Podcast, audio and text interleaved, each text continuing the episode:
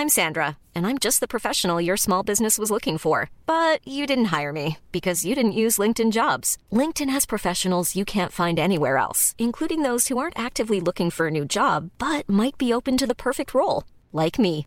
In a given month, over 70% of LinkedIn users don't visit other leading job sites. So if you're not looking on LinkedIn, you'll miss out on great candidates like Sandra. Start hiring professionals like a professional. Post your free job on linkedin.com/people today.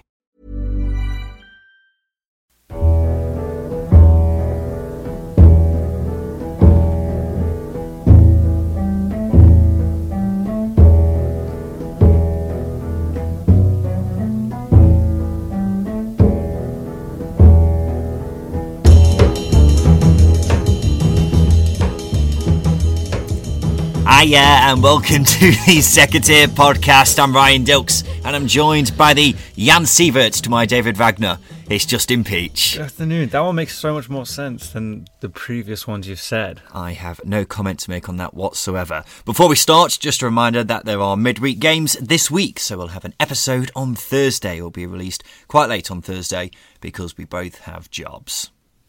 Yes, Thursday's going to be a, a tight one. Yeah, so I imagine it might be a case of people actually listening to it on Friday. But oh, there we go. We are dedicated to our work. Let's talk about the big news of the week then, Justin. Huddersfield won Fulham 2. Mitrovic and Cavaleiro got the goals. Mm-hmm. It resulted in Jan Siewert being the first sacking of the season. Not very surprising, though, is it? I mean, what? He's won one game in how many? Uh, it's the he's won one game since November. That's Huddersfield in general. That's Huddersfield in general, okay. But he's, you know, well, he got that one win under Siewert then. Yeah, yeah. There's a silver lining. I, I guess. But he, he'd have been the bookies' favourite to be sacked. I don't think there are any bookies who offer odds on championship managers to be sacked first, but I think Siewert would have been the overwhelming favourite, wouldn't he? I guess it's a bit of a shame, really, because he inherited a, a bad situation in the fact that Huddersfield was so poor last season, and going into this season, there are so many things that that can go wrong, especially with relegated teams, and it all seemed to seem to head that way for him. Yeah, but at the end of the day, he's been he's been under pressure ever since he was appointed, Obviously. and he hasn't changed it at all, has he? In fact, they've arguably got worse. More likely, yeah. Yeah, and he's just a completely unremarkable manager at the end of the day. And he's, if you ask us in ten years' time to name every manager from this se- from this season, mm-hmm. he'd be the last one you name. I think because he's just completely forgettable, and mm. he, he's just done nothing for Huddersfield. Huddersfield fans are glad that he's gone, even though there's not a certain successor in the line. Mm-hmm. Well, yeah, as you say, first first to get sacked, last to remember. Exactly. Uh, Mark Hudson is the bookie's favourite to replace him. Would you say he's the cheap option? Why do you say this about in-house appointments? You're so harsh. Because it, it it's true, isn't it? Really. I don't think it's a cheap option, but like Wood, like Woodgate at Borough, it's the the the, the guy. They know the club. Yeah, Woodgate's going well so far. Yeah, we'll well- get on to that in a bit. Yes, you know they they know the club. They're obviously good coaches.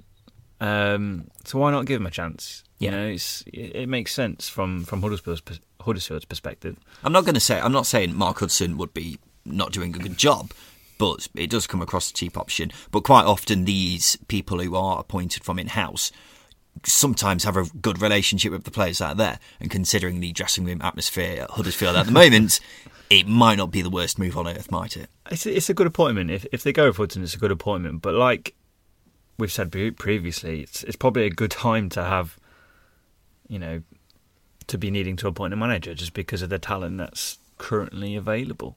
Yeah, uh, Danny on Twitter says he's more than happy for the club to give him a chance. He's a real leader on the pitch. Let's see how he does on the touchline. Yeah, he was a good player. Yeah, exactly. And uh, Huddersfield in general, then, uh, as I say, they've won once since November. We had them to finish in the top half, but I look at the team that played on Friday, and they don't look like a top half team to me. From there, there seems to be a, a bit of an imbalance with the whole the whole team. You know, they look blunt going forward. The I think the the Karlan Grant chance. I think they only had three touches in the opposition box on Friday night. Really, Yeah, so you, you expect so much more from a team, especially a team that's just come down. But they're not getting the best out of certain personnel in there, and I think a new coach might might help that. Yeah, as you say, Karlan Grant did score. He, in fact, he's the only player to have scored for Huddersfield so far this season. Do you think Huddersfield would stay up if he was the only player allowed to score? Mm, no, what? so if he if other players' goals for Huddersfield didn't count, would they stay up? Well, no, because they've they've only picked up a point. I no what? But basically, He's the only any- scoring anyway. So. Yeah, yeah. Um, the- other other players need to chip in, don't they? At the, the end of the day, absolutely. They've got they've got some good players in there. You know, you you think there's Kachunga who's proved it at this level that he can do well. There's Pritchard who's who again who's proved it at this level. Um, and Mbenza there- hasn't been playing. Though. hasn't been playing. Yeah, Diakhaby. They're they're players that need to chip in with goals. They can't rely on one player. Um, and so far they have. Even last season they did. Yeah, exactly. Well, let's not take anything away from Fulham after a disappointing opening day. Uh, they've responded to with 2 Mm-hmm. good wins. I don't think they're at the best on Friday, but three points is three points. good away good away performance when you think about it. They didn't really get into gear.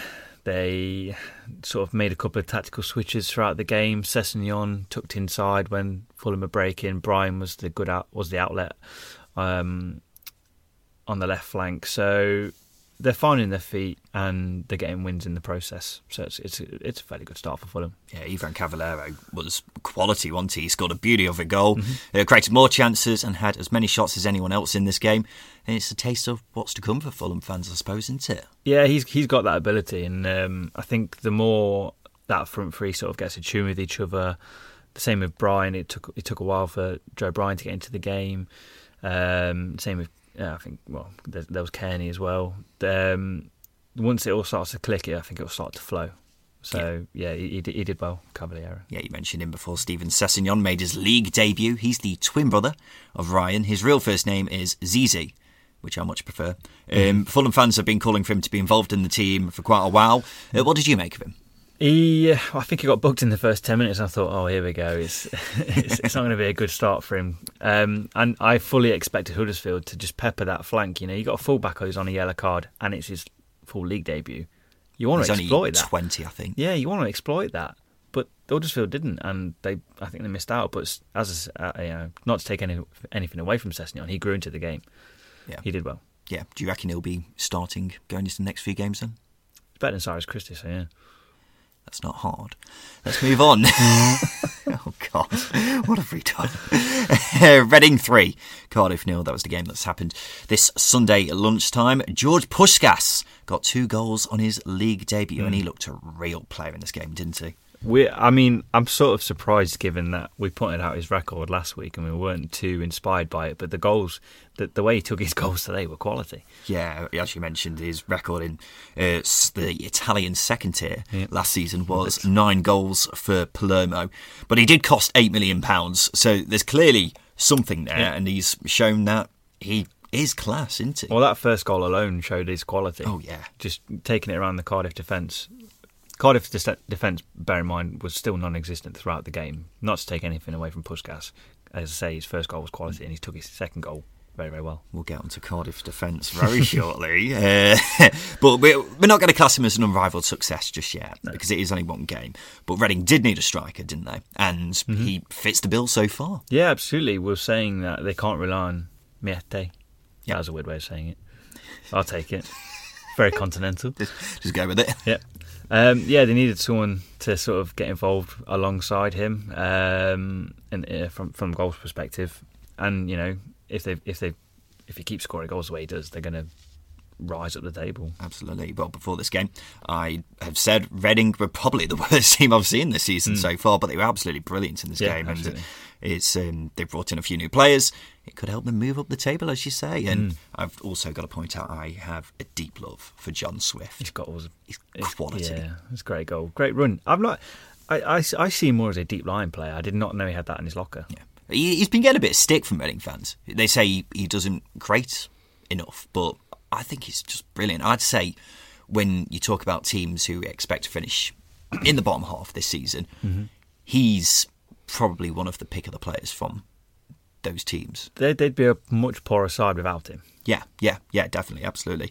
Let's talk Cardiff then. It was a really poor performance Yes. from them. Uh, defensively, they were all over the place, but they didn't create too much going forward either. No, looking at Glatzel, he seemed isolated at times. Um, they looked blunt. Pat going off didn't help the balance. I don't think. I think they had to switch to a back three, which obviously a, a formation change halfway through a game in force is never going to help the the flow of how you're trying to play. Um, I think Reading scored shortly after that as well. Yeah, So, can you say it was a bad day at the office? I'm not too sure because I think out of all the teams I've we put in the to finish in top six this season, Cardiff are by far the team I've been least convinced by. They've conceded as many goals as anyone else, and you mm-hmm. wouldn't really expect that with a Neil Warnock team, really, would you? No, de- de- well, definitely not. But it's, you know, we're early on in the season. They've got a, I wouldn't say a completely new squad, but they've they've shifted a lot of players and brought a lot of players in. So it's going to take a bit of time to gel. But the business they did, especially on deadline day, was just bizarre. really, wasn't it? And they, they've just- ended up as a weaker team. If it, if well, it feels weaker, but it's Neil And Warnock. looks weaker. We, we say it every week. It's Neil Warnock. He can get the best out of anyone. Not this week. Not this week. Yeah, Never it, mind. will be interesting to see how they do in the next few games, but it's not been a glorious start so far for old Neil. I've just closed down my notes. I'm back. Uh, Wigan nil Leeds two. A Patrick Bamford double sends Leeds top. Have Leeds justified their title as promotion favourites for you so far? Um, I'd say so. Wigan's home form is probably their key strength. Um, to to go there and get a result is obviously a good thing. You'd expect it to Leeds anyway. Um, but the goals, the goals they scored, you know, they're creating chances, they're taking chances. Perhaps last week or the week before, they might not have. Well, maybe not the week before, but last week they might not have scored those goals for Bamford in the six-yard box each time. Um, they're not glorious goals, but they're goals you want to see because, as I say, you know, you're getting in the opposition box, you're putting them under pressure, and you're getting on the end of it. Yeah, Leeds fans have been full of praise for Patrick Bamford, but I'm I'm not too sure why. because of course he's got two goals, Yeah. But and he's got to be in the right place at the right time, of course. But I mean, I'd still expect Eddie Nketiah to come into the team soon. Well, you know, he scored on the opening day. Bamford didn't do much last week, but then again, the team were fairly below par last week, I'd say as well. Bamford's a player that's got quality. We've seen it in every loan spell he's He, had. he's inc- inconsistent though, isn't he? He's, he goes through patches where he'll score goal after goal after goal, but then he's a ghost for I mean, some other games. As most strikers are, they're confidence players, and if you're low on confidence, you're not going to get in the right positions. But as I say, the goals today showed that you know he's he's up there.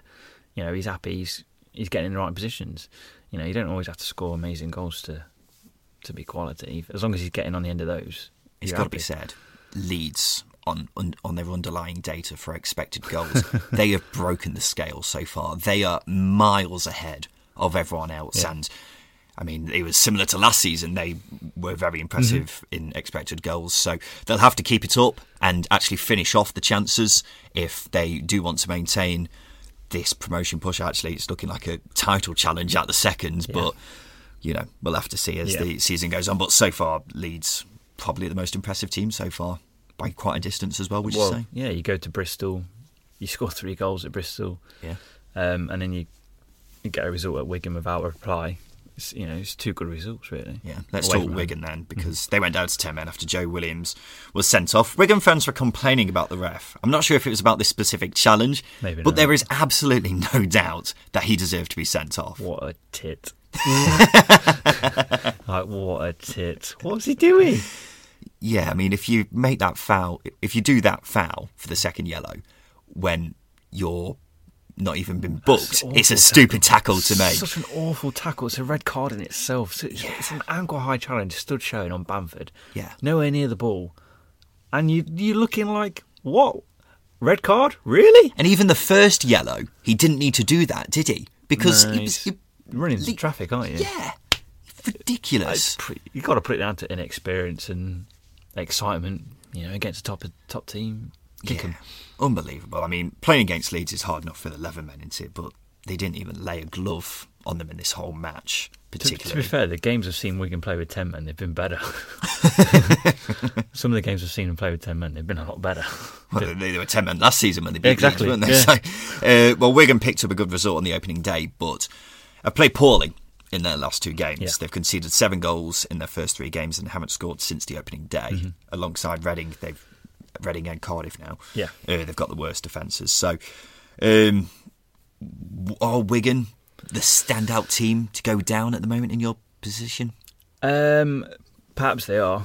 It's you know we know it's quite hard to say it early on in the season, but when you're conceding goals like that and not scoring, I think the two best chances Wigan had yesterday were from Lee Evans' free kicks. So They were the only chances they had. Oh, well, not even chances really. They were just efforts from long distance. yeah, it's, al- it's obviously difficult against a Leeds team um, because of how how well they keep the ball, how well they press, but you expect a little bit more. Even Forest managed to ruffle feathers last week, so. Yeah, I'd, I'd say that at the moment they are probably prime candidates to go down, but it, it can all change. Yeah, yeah, of course. Let's move on to Swansea 3, Preston 2. Two goals from Borja Bastón and one from George Byers. Uh, Daniel on Twitter got very annoyed at us last week for not talking about Swansea enough. Uh, it was after a nil-nil draw, but sorry, Daniel, we'll talk about them a bit longer this week. Uh, we can do because Swansea are joint top of the league. A good win for Steve Cooper. Yeah, absolutely. It's a, it's a great start, isn't it? You know, new coach coming in, losing a couple of key players from Yeah. last season, and as well as that, you're integrating players that haven't played for the club for a couple of years.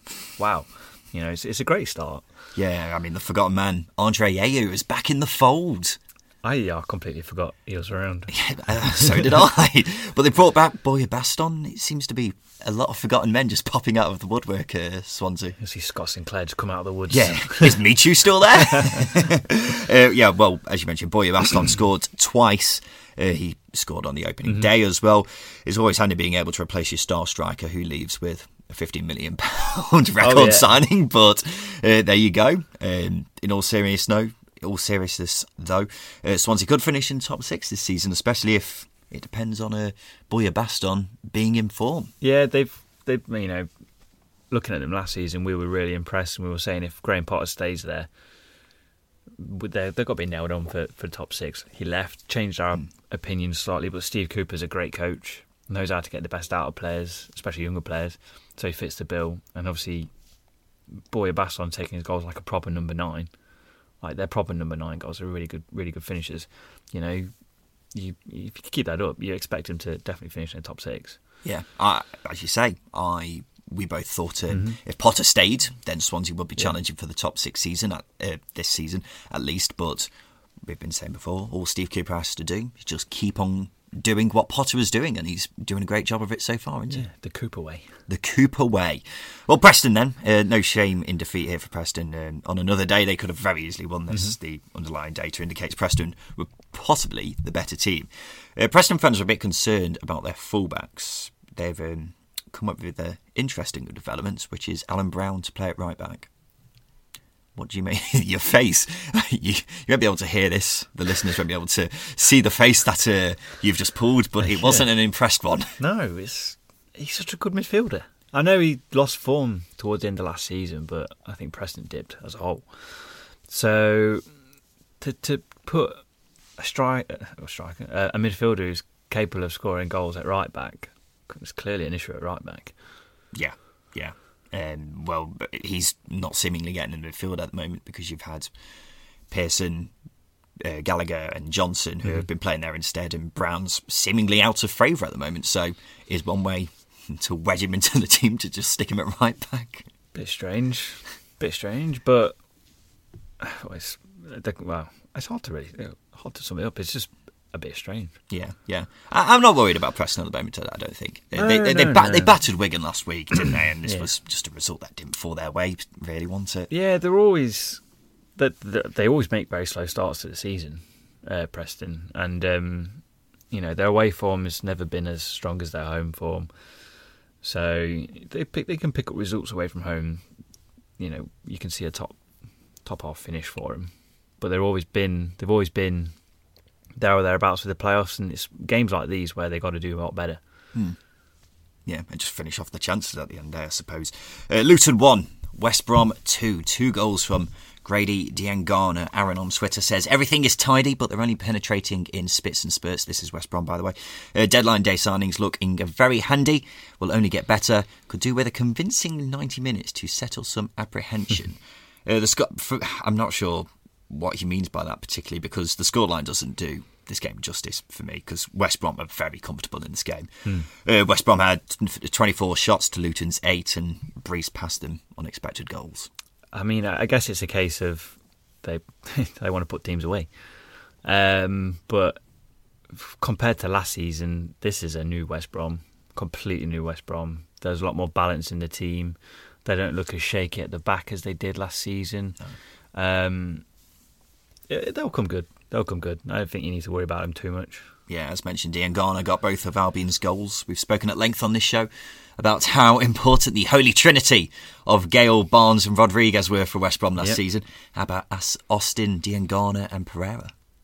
Sounds good, although Austin did miss from about a yard out yesterday. That's true. That's true. They all came on as a sub yesterday, and Yeah. I think they still need a bit of moulding Yeah, yeah, into the team. But um, I mean, we needed someone to replace the three goals from the holy trinity, and uh, Yeah, done it. Diangana definitely looks like he's going to fit in, into those boots at the moment, doesn't he? Yeah, his, his first goal was quality, drifting inside, um, thrashing one into the bottom corner. And his second goal was, Bit fortunate. I don't know, almost even better. I love a diving header. Oh, absolutely, absolutely. Well, I mean, if your wingers are scoring uh, headers as well, then it's always Yeah, bodes well, yeah. doesn't it? Uh, as we say, Austin came on as a sub. Mm-hmm.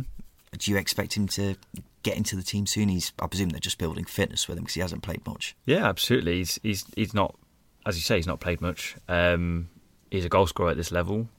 He's he's going to play. You know, we we I'd say we've criticised Zohore quite a lot. Yeah.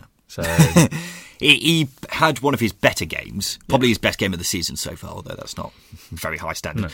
Uh, but he uh, still struggled to get involved. He didn't have uh, many touches. I can't remember the figure off the top of my head, Yeah. but he was a bit more effective when he did have the ball. So Yeah. we'll have to see. I, as we say, I would expect Austin to eventually step in for Zohore, but we'll have to wait and see.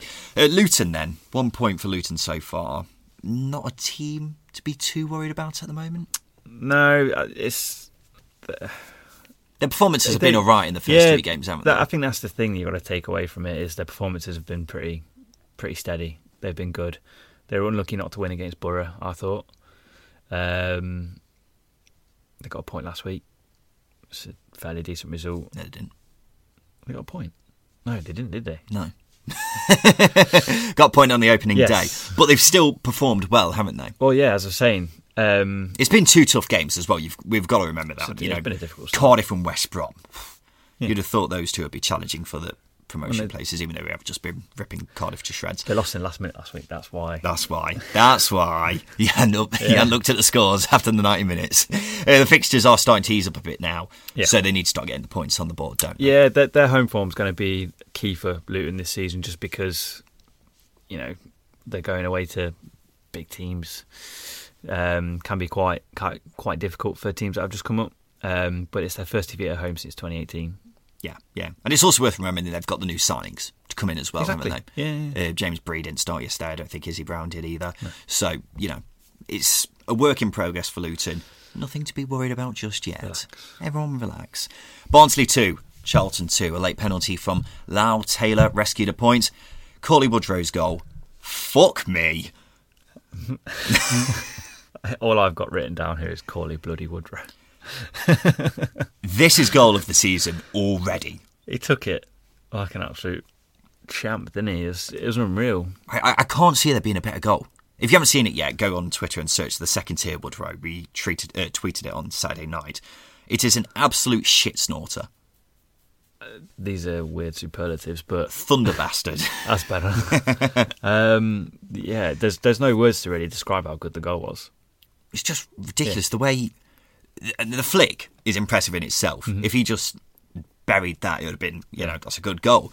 But he's placed it so far into the corner that he could have taken the ball in his hands, placed it into the goal, and he wouldn't have been able to place it better than that. No, it was it was, it was an outstanding finish from a, a player we know has got that quality. Yeah, yeah, Um, absolutely. and it's good to see it coming out, um, especially in the championship. So Yeah, he's got a few goals last season, but Kieffer Moore was probably the number one striker. So he's needed to step up this season, and here we go. Yeah.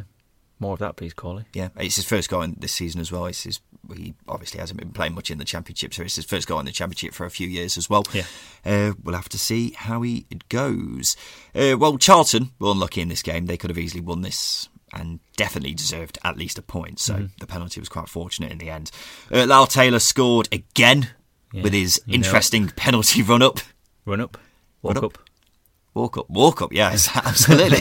He's done it before, but it's effective, isn't it? I was sort of thinking this as he was walking up. His eyes are on the keeper. His eyes on the keeper, and then the keeper dives. Do you reckon that's why he does it? So he Yeah. can see which way the keeper's going last minute? Definitely, but the fact that the run up's so slow, the keeper's got so much time to think about it. Yeah. You'd have thought, So you think it's psychological, psychological as well? oh, yeah, definitely. Yeah. Um, yeah, keeper's got so much time to think about it. Um, so how's Sorry, I've just seen? scratched myself. Weird. this photo frame that's sat next to me is very sharp. Get over it. Um, what were we talking about? Oh yeah, Charlton. Uh, Conor Gallagher impressed me again. Yeah. Uh, he could end up being one of the signings of the season. Yeah, he's, I would say he's come from nowhere just because you normally get a group of youngsters that get touted going out on loan. Players like Dean Garner, the speculation almost, almost like mounts up all the way through the window and then they eventually sign. Um, Conor Gallagher came from nowhere. Um, and as we know, Bo is so good at getting the best out of, especially younger players, young players on loan. He's so he's so good at getting the best out of him. And Conor Gallagher looks like another great find. Yeah, and the way Charlton are going at the moment, and we spoke about the signings last week, they're looking pretty steady, aren't they? Well, you know, seven points out of nine. It's a great start for a team that weren't fancied Yes. at all. particularly by us. I mean, when you consider how you know deadly your man Lyle is uh, doing, you know, it's only going to continue for the moment from Yeah. how it looks anyway. Yeah, definitely. Uh, Charlton have also signed Erhun Oztumer, played 18 games for Bolton last season. Did well. Yeah, you right with that? He's five foot four, isn't he? Is he? He's very Fantastic. small. Yeah. Oh, great. I did not know that. Let's move on. Forest 3, Birmingham nil. Joe Lolley was amongst the goals. Ryan on Twitter says Forest could have scored even more and need to be more ruthless, which is a bit harsh, but uh, he was impressed with Semedo and Sal. Uh, Lolley was man of the match with a goal and an assist. He's absolutely quality, isn't he? When on his day, he's possibly the best player in the championship. We've not seen the best out of him in the first two games, um, but to the, yeah, not today. Sorry, yesterday he was he was absolutely quality, unplayable, and as you say, he, on his day he can be one of the best. He's, he's quick, he's sharp, he's he's uh, uh, he's agile, and his left foot's like a wand. Oh, absolute one. The, the goal quality. I mean, Camp maybe could have done better, but he, Yeah. he's hit it bloody hard. Yes. Uh, Michael Dawson got his first goal for Forest for 15 years. How, Uh, yeah. how exciting. What a what a dream! We, we've spoken at length about the Forest defence. It's a bit concerning. They weren't particularly challenged by a blunt Birmingham team yesterday. So, would that be the main concern for you, even though they weren't particularly tested yesterday? They need to integrate the signings that they brought in, don't they? well, the, one thing they have lacked is a leader at the back. They've got that in Dawson. Yeah. they've got Joe Worrall alongside him, who's definitely got the ability and the potential to to really kick on to be a great centre half. It's the fullbacks, really. The fullback areas, for me, are, are probably the weakest part of the defensive forest. They don't have a lot of depth in the fullback areas either, which is another big, big worry. We've got the Portuguese lad whose name has completely left me, who hasn't played yet. I think he's injured. Is he from Benfica? Yes, Of course, he I think. We'll just, we'll just make the assumption he is. Yeah. And then you've got Jenkinson, who obviously signed on deadline Yeah. day. So, you know, the options are there and will come into the team eventually. Mm-hmm. But we, I said I fancied Forest for the top six at the start of the season. Mm-hmm. You weren't too sure. Do you believe now? Um, I think the draw is still out. Um, but as you say, they looked so dangerous yesterday, and even Robinson. I was really impressed with Robinson yesterday. He got up, and one thing I said I think last week was Forest need to push on, push on, you know, overload, overload the wide areas. Yeah, Yeah. the fullbacks, um, and they did that yesterday, and they absolutely battered Birmingham. And as as the the fan mentioned, they could have scored a lot more. Yeah, yeah, absolutely. Uh, well, let's talk Birmingham then. This result, for me, has been coming. And if you'll just allow me to explain just a minute. Uh, so, Birmingham's results so far do not reflect their performances. They've got four points from the first three games, but in terms of expected goals, they're the worst team defensively, level with Wigan. And then in terms of going forward, they're the third. The third worst team is Middlesbrough, who average one goal per game. Millwall are second Yeah. with 0.6 goals per, per game. Birmingham average 0.3. Okay. so in summary, that's absolutely appalling. It is. It is. Well, of course, it's a results game, and that's what matters. The underlying data tends to show in results sooner or later. So, unless the performances at Birmingham start to improve dramatically, then expect Birmingham to drop down the table soon, is what I'd say. Okay. It is worth pointing out they've had three tough games to start off with. So, you know, the games are starting to ease up a bit, but we'll have to wait and see because if Birmingham carry on the way they do, then the relegation fears that we talked about, we didn't believe, we might have to start believing. Well, you pretty much summed it up, I guess. I mean, yesterday was dreadful. They were poor. They were so poor, and it's frustrating, you know, because Birmingham's got such a good away support, and to, to put that level of performance in, especially defensively, is is, is just so poor. Um, but saying that, you know, it's it's a new system that they're playing, Yeah. completely new system. They've got a lot of signings to to integrate into the squad. A lot of signings came in late through the window, so I, I expect Birmingham to improve. They can only improve. That's absolutely true, yes. So I don't. I, I still. I can't see them having that bad of, you know, expected goals for too long. Well, I, I, I, I, I do expect to see an improvement. I'm sure a lot of Birmingham fans would agree with me. yeah, they, they've they need to see an improvement because if they don't, then they're in trouble. Let's move on to ten man Millwall one, Sheffield Wednesday nil. Textbook Millwall. Matt Smith, Millwall are joint top. They are shithousing the league. They had seven points from nine. I, I, I was so impressed with Millwall's transfer business um, in the window. They, they definitely playing to their strengths. Um, they definitely are. Uh, so as mentioned in my Birmingham rant, uh, Millwall are struggling for goals, and they've actually had the fewest shots this season. Uh, but at the opposite end is a completely different story. Defensively, they have been superb. They've only conceded one goal so far this season, and it's no fluke either because the underlying data shows only three teams have actually been better than them defensively. So what I'm basically trying to say is, don't put Millwall in your both teams score accumulator. yeah, obviously. but full credit to them, they've got the win, you know, with 10 men as well, and that can't be underestimated at all. Against a team who have won every game so far this season, yeah, um, Wednesday. even though it is only two. Yeah, um, they've well, Wednesday have looked good so far this season, and I think I think they were just probably victims to to, to Millwall's organisation and style of play. Perhaps going down to ten men might have played to Millwall's hands yeah. a lot better because they're so well organised at the back. Um, it's sort of going down to ten men sometimes makes job a lot harder, and against Millwall, it's so much harder. Yeah, So- yeah. It is a cliche, isn't it? Yeah. But teams will not enjoy playing against Millwall this season. No, no, definitely not, especially at the Den. Yeah, um, yeah. Well, it's so cliche. yeah. But it's actually true. There's no there's no cliche about it when it's facts. Like it's it's it's just a fact. You know, two clean sheets at home, two one 0 wins. Matt Smith set piece goal. Max, Matt, Matt Smith set piece goal. It's It's all you want. just yeah, keep doing it. Well, More of it. Wednesday, it. was a disappointing result. They had uh, 21 shots to Millwall's three. Yeah. Wow. However, it's got to be said they were limited to mostly shots from outside the box Yeah. uh, because, as we mentioned, they struggled to break down a Millwall side who were just solid, weren't they?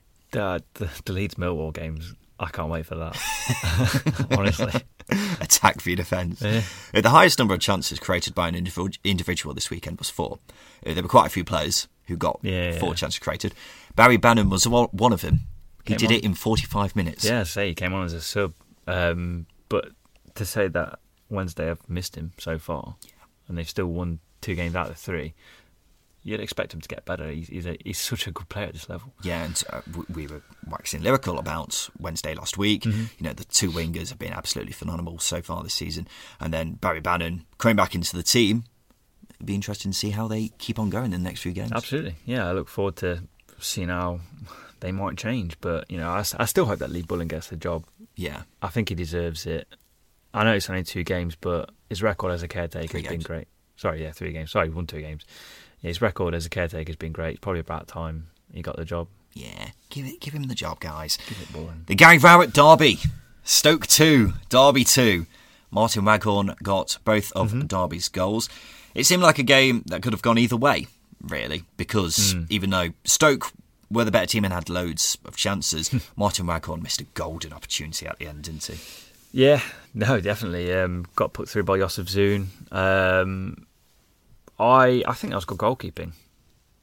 And we've been criticising Jack Butland Yeah. plenty. Um, I think it was goalkeeping. You know, he, he rushed out very late. Sort sort of looked like Martin Waghorn's mind was made up, i.e., taking it, um, bending it around the keeper. But Butland came out so late. Obviously, changed his mind. He went for the chip. Wrong decision. Good save. Good, goal, good goalkeeping for me. And speaking of uh, terrible misses, Joe Allen. How? Again, an, another cliche. It was it was harder to miss. We were saying it downstairs. He's got th- like four or five inches of post to hit compared to six foot of goal. it is one of the worst misses I've ever seen. It's it's terrible, isn't it? Yeah. And from such an experienced player as Yeah. well, one of the most talented players, probably technically in the division. Hmm. I, I I'm lost for words.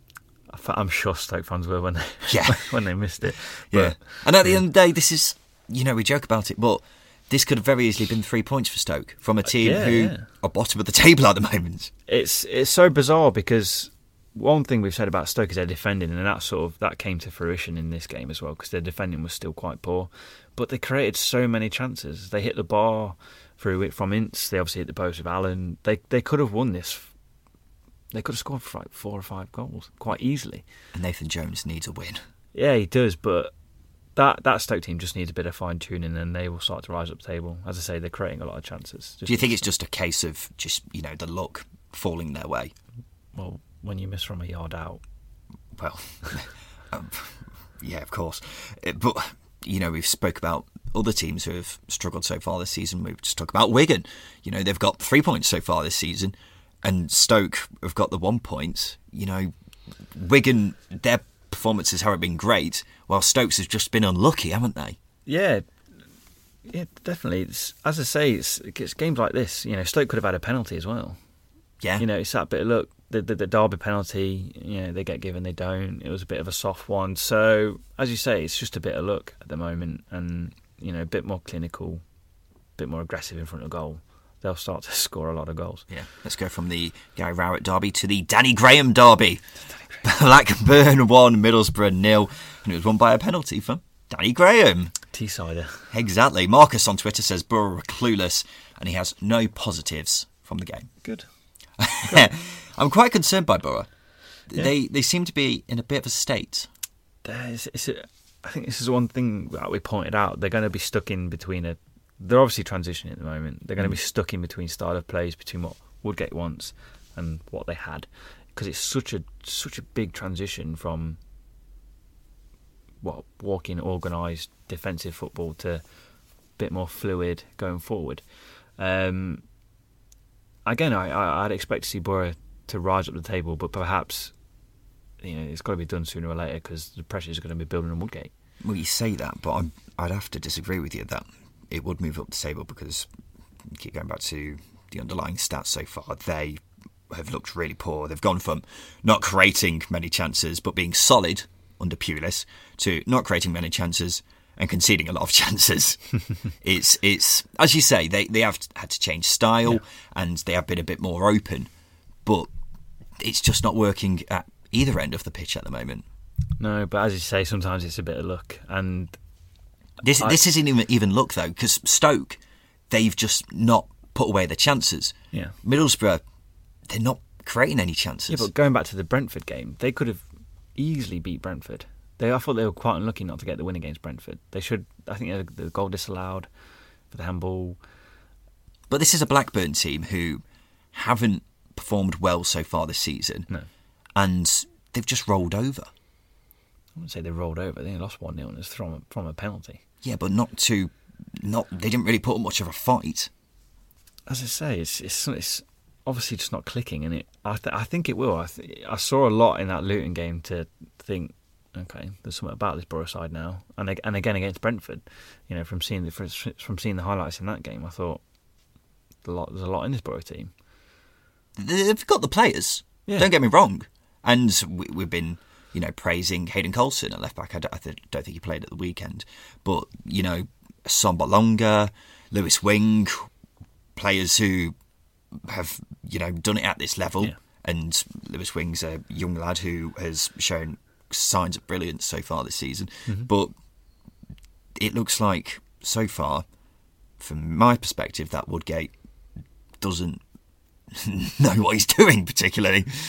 Maybe that's a bit harsh, Yeah, but probably, but it's it, as I said, it's it's a big job from going what Pulis built there, and you know Woodgate's working with a he's working with almost the same players as well, so he's got to move that stale football to something a bit more interesting. You're going to leak goals because that's that difference in style of play. You know, it, it'll get better. It'll get better. okay. Well, Blackburn then, and not much to really say about them. I don't think you can really read too much into this game because they haven't been great this season. Borough are just terrible. as I say, there's, there's obviously not much in the game. You know, it's, it's a one 0 win from a from a penalty. A clean sheet for Blackburn is probably the best thing they you know, other than the three points, is that they can get from the game. Yeah, the defence looks looks, a, it looks a lot more solid now, doesn't it? Well, it did yesterday, but as you said, Borough didn't really threaten, so perhaps Could be down to yeah. Blackburn's defence. Who knows? Uh, Bristol City two, QPR nil. Benik Afobe and Adam Nye. I've been told is how you pronounce his name. I much prefer saying Nagy, so I might just stick to Nagy. So there's three different pronunciations here. You say Nagy. Yeah. I prefer to say Nagy, but I've been told it's actually Nye. Nagy is much more entertaining. I like Nagy. Either way, uh, Nagy got the goals. Nye. I don't Goal. know. I got the goal. Nye got the goal. uh, and Afobe got on the score sheet, which is promising because we've been saying if he gets his confidence back, Yep. he could be absolutely deadly for Bristol City, couldn't he? Yeah, if he's firing, he's dangerous. I'm a big fan of Afobe from going back to when he was at Wolves. He was absolutely quality. Um, so it's good to see him, obviously, in the goals. He's, he's a good forward. Um, and at this level, you can you can really, really turn it on. Yeah. Feel a bit sorry for Diédhiou because he didn't do a lot wrong against Leeds. Well, yeah, it wasn't his fault particularly, was No. it? Because he was just completely isolated and they were just pumping up balls Yeah. to him and telling him to do something with it. Yeah, but he's a, he's a he's a great option off the bench, and even a Afobe, if he's on the bench and he comes on, there's two great options there for Bristol which weren't there at the start of the season. Yeah. So they're looking at a lot, you know, better going forward. I think. Yeah, and it's a good result as well, especially after the bad news earlier in the week. Jay Dasilva out injured for five months. Yeah. that's a massive blow, and it not only means Bristol are missing out on a quality player, it also changes how they play. Mm-hmm. Because if I could digress for a sec, uh, Tommy Rowe is now playing at left back. Yeah. but the theory is that he can't play in a back four. So they're being forced to play three at the back, and Bailey Wright is also injured, which means they're down to three centre backs, which is why they're now trying to sign Ashley Williams, apparently. Uh, so, in summary, what do you think? Because Bristol's defence looked like it was going to be the bedrock of their push for a playoff place this season, but this changes everything, doesn't it, really? Webster getting sold changed everything. That is also Tore true. the script apart from That what we also true. expected. But as you pointed out, changing the shape is always difficult when you've got one formation you want to play, especially at the start of the season. You want a bit of continuity, um, and then you're forced into changing it.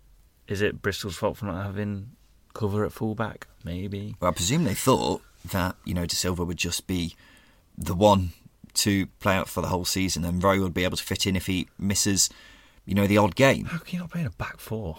It's a staple of English football. Because he can't help himself; he just loves to attack. Staple of English football. Uh, but yeah, so you've got a midfielder playing at left back now. You've got a young lad in Taylor Moore who's playing at centre back. Webster's gone. Defence not looking as solid, is it? Got a clean sheet yesterday, though.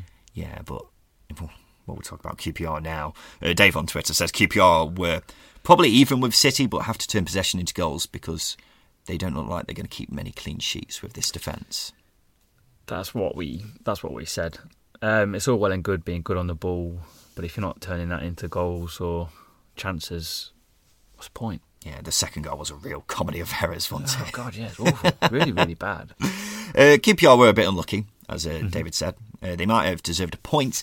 Uh, they had loads more shots than Bristol and just edged it in the XG, but they seem to make their own mistakes.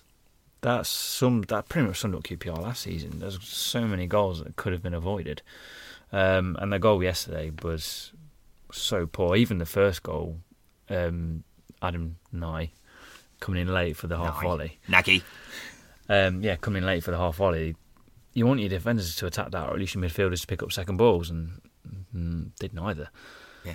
Or Ny- Naya. Uh, sure. I, I've been a bit harsh on QPR this season, uh, and personally, I still think they'll finish in the bottom six.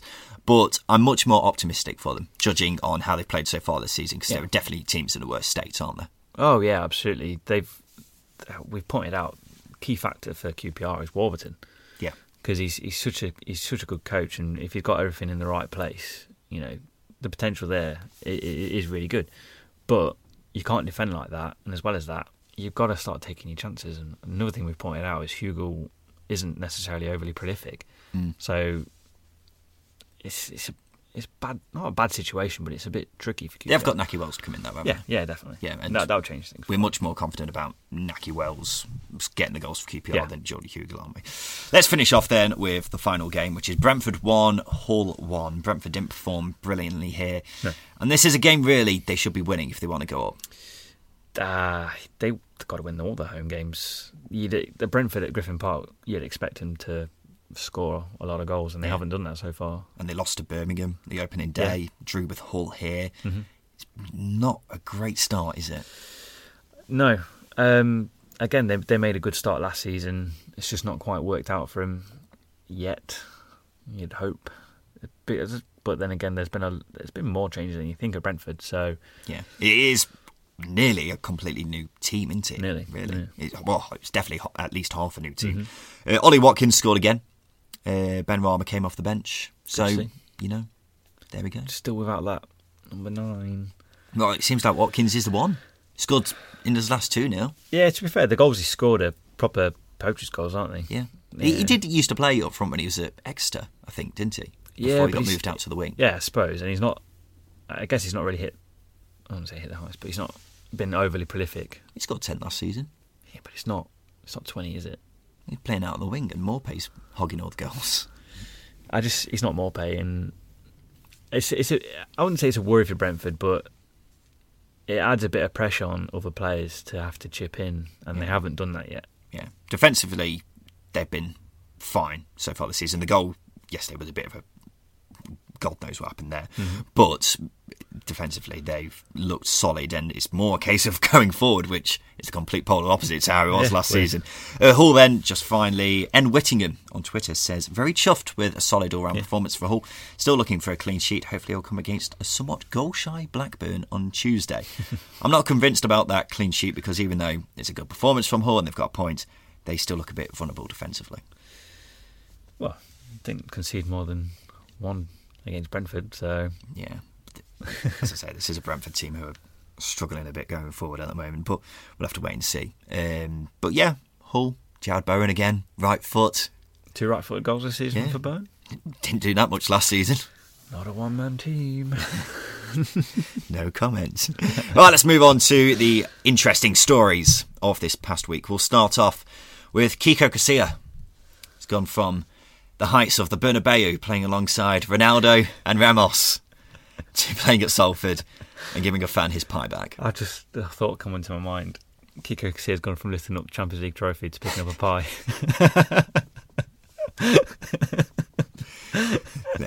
Let's move on. Uh, the Leeds documentary has obviously come out this week. I haven't watched it yet. But, It's um, yeah. I've, I've, I've, I think I watched the first three episodes. I'm up to the uh, the Daniel James transfer window. Um, yeah, it's been really good. I saw a Leeds fan say on Twitter that if you watch a documentary, or how can you watch a documentary about another football team that you don't support? I'm like, does even make sense? Because football's football. and you want to see insight. And this Leeds one is is great. Victor Orta, by the way, is brilliant. He's so passionate about football, about Leeds, and he's so animated, and it's great to watch. And I think I think Leeds are in good hands. I know there's a lot of um, a lot of chat about Radrizzani, the owner, over the summer about not putting in money, but you'll re you, know, you go through you, know, you watch the documentary and you think you know they're in good hands here compared to what they have been in the past. Yeah, yeah absolutely. And uh, a few Derby fans have been pointing out why they watching a documentary about them failing to get promoted, which I particularly enjoy because it's going to be amazing when Derby play Leeds. it's next month, I think, isn't it? This, yeah, this is the great thing about Leeds and Bielsa is it's created a rivalry that was probably going a bit stale with Derby Mm. because it all went back to the seventies, and you know, I wasn't alive back then, so I don't, I wasn't really asked. but this, this, the whole Spygate, the playoffs, Bielsa, Lampard, It's rejuvenated It, it's rejuvenated, rejuvenated a, a rivalry, and it's really good to be to see it. Yeah, absolutely. Uh, let's stick with Bielsa then. This is a very Leeds dominated section. Yeah. I'm sorry about this. he said in the week he can't tell people, the team, beforehand because a supporter was complaining to him a couple of days ago about him giving away his lineup. But between you and me, it's going to be the same team, he said. Did you see his little wry smile after he told the joke as well? it was adorable. Uh, Ex QPR star Adel Taarabt has taken a 30% pay cut to sign a new three year deal at Benfica, despite him making just eight appearances in four years there. He'll be on loan in the Championship in January. Getting back at QPR, I'd say. That'd be amazing, wouldn't it? Well, he's taking another pay cut, won't he? I don't know how old he is now. He must be nearly 30, or at least 30. Got to be, yeah. Yeah, got to but be. I'd love to see him back in the Championship. It'll be amazing. And then just finally, Lee Tomlin wasn't available for Cardiff this weekend after Neil Warnock revealed he had a real bad week on and off the toilet. That pretty much summed up Cardiff's performance as well. to be absolutely honest with you. it's absolutely true. We've all been there, Lee. Get better soon. Uh, anything else you spot, let us know. You can tweet us at the second tier or email us at secondtierpod at gmail.com. We really need a name for this section. The Craig Bryson pub quiz. Oh, right. no, I mean it. the the um, yeah, like yeah. other news bit. If anyone comes up with a good name, let us know because we're struggling. We'll credit you as well. Yeah, yeah, once, never again. Please do our work for us. Right, let's move on to the Craig Bryson pub quiz. This week it's my turn to answer, so Justin is going to give me some clues about a random championship legends. The only rule is he's got to have made over 200 mm-hmm. championship appearances and to have been fairly recently. So, Justin, hit me with the first clues, please. I thought you shortchanged with Neil Danns last week. Great shout, but, you know, bit cheeky. So I've, I've, Why is that cheeky? I've got a good one here. Why? I've got a good one. Why is it cheeky? It's a bit cheeky. Why? He's not done anything in his career. Oh, Anyway, scandalous. not really. He's a good player. Anyway, you ready? Yeah. I played for two second tier teams, making just over 200 appearances, scoring 41 goals and assisting 27. 41 goals Scored 41. and assisting 27. Mm-hmm. Okay, so it's quite. it's all right. That's all right. So we're talking a striker or a midfielder hmm. who scores quite a few. Two second tier teams. I'll go with Bobby's Moore. No, Okay, he scored more than that. Anyway, has he? I've won promotion to the Premier? League. You, you, you, it's not him. Okay, I won promotion to the Premier League twice with my first team. Sorry, that doesn't make sense. I've won promotion to the Premier League twice with my my first team in in, in English football. Okay. In 2008 and 2011, and I won promotion with my second team in 2013. So I've been promoted three times from the second tier. 2008 and 11. Oh my god, you make me cast my mind back now. So 2007 was Derby, West Brom, mm-hmm. and Birmingham. But I can't remember for the life of me who came up. Stoke did actually. Stoke came up that season, They did. But they have obviously been in the Premier League for quite a while. So it's who came up with Stoke, and I'm really struggling to remember who that was. That's what I mean. Yeah. Told you. I was telling you earlier. It's, got, it's a difficult one. This one. Did Burnley get promoted around that time? And then they got promoted Come on, Couple make seasons- Okay, I'm going with the theory that it's a Burnley player. And did you say first club? Yeah, so the- his first team won promotion in 2008 and 2011. His second What team first won- team of his career No, in the in English football. in English football? Oh, I'm saying English football. So his first second tier team, he won promotion in 2008 2011. His second one, 2013. Okay. Make your guess. Come on. Oh, oh bloody hell! I'll go Robbie Blake. No. I was an FA Cup semi finalist in 2008 and a finalist in 2014. Right. It's Cardiff then, I think. Wait, say that again? I was an FA Cup semi finalist in 2008. Yeah. So I didn't get to the final. So it's not Cardiff. And an FA Cup finalist in 2014. FA Cup finalist in 2014. Was that Wigan? I think it was. Who played up front for them? Oh, this is killing me. I'm going to take a stab in the dark. Oh, no one's coming to mind. Oh, this is killing me. Okay, I'm going to just go with Marlon King. No. That's not right. Why did I say that? I am a Slovenian international with 61 caps. I went to the World Cup in 2010. Even scored against Algeria while I was there. I was also captain. Slovenian? Oh, uh, Zoltan Gera. No. What? No! It's Hungarian. oh, he is, isn't he? No, it's um, the No, one who no, played no, next no, to him. no, no, no. Oh, I can't remember who it was. Um, okay, go on. I won Player of the Year at Hull in 2012 whilst playing for Nick Barmby. It's um, oh, I know it. It's midfielder, isn't he? Oh, oh, what's his name? He played in. He played for West Brom. Then it must have been in Hull, I presume. He was an FA Cup finalist. Yeah. Oh, because Hull got to the final, didn't they? Yeah. Um. Ah, I can't remember his name. Midfielder. Yep. Have I got any clues left? You got one more clue. Oh, I can't remember his name. It's it's on the tip of my tongue. Go on, hit me. Next clue. Yeah. The managers I played under were Tony Mowbray, Roberto Di Matteo, and Nick Barmby. Doesn't Oh. really tell you anything. What's his name? Di Matteo. Yeah. When did he play under Di Matteo? Um, in his 2011 season, I think. I can't remember his name. This is killing me. Koren! Robert Koren! Yes, then. Thank God! oh, What a doozy, eh? oh, my lord. That. As soon as you said Slovenian international, Yeah, I was on it. But. He was but- captain for Slovenia in 2010 at the World Cup. That didn't surprise me. He played against England. He was quite a good player. He was a good player. Yeah, I really, I really liked him. He's the only Slovenian player I can think of off the top of my head. Really? Although I always get mixed up with Slovakia. Is that racist? That's not racist. Good. Good. although, although presuming Gera was Slovenian was pretty poor form. Eastern European.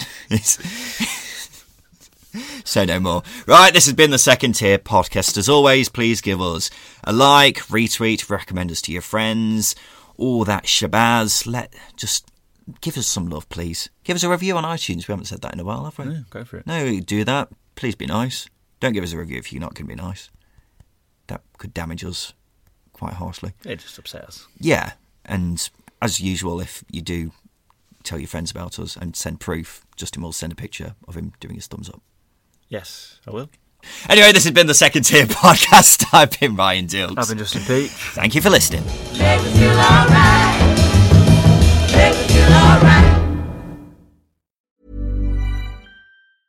Mom deserves the best, and there's no better place to shop for Mother's Day than Whole Foods Market. They're your destination for unbeatable savings, from premium gifts to show-stopping flowers and irresistible desserts. Start by saving 33% with Prime on all body care and candles. Then get a 15-stem bunch of tulips for just $9.99 each with Prime. Round out Mom's menu with festive rosé, irresistible berry chantilly cake, and more special treats. Come celebrate Mother's Day at Whole Foods Market.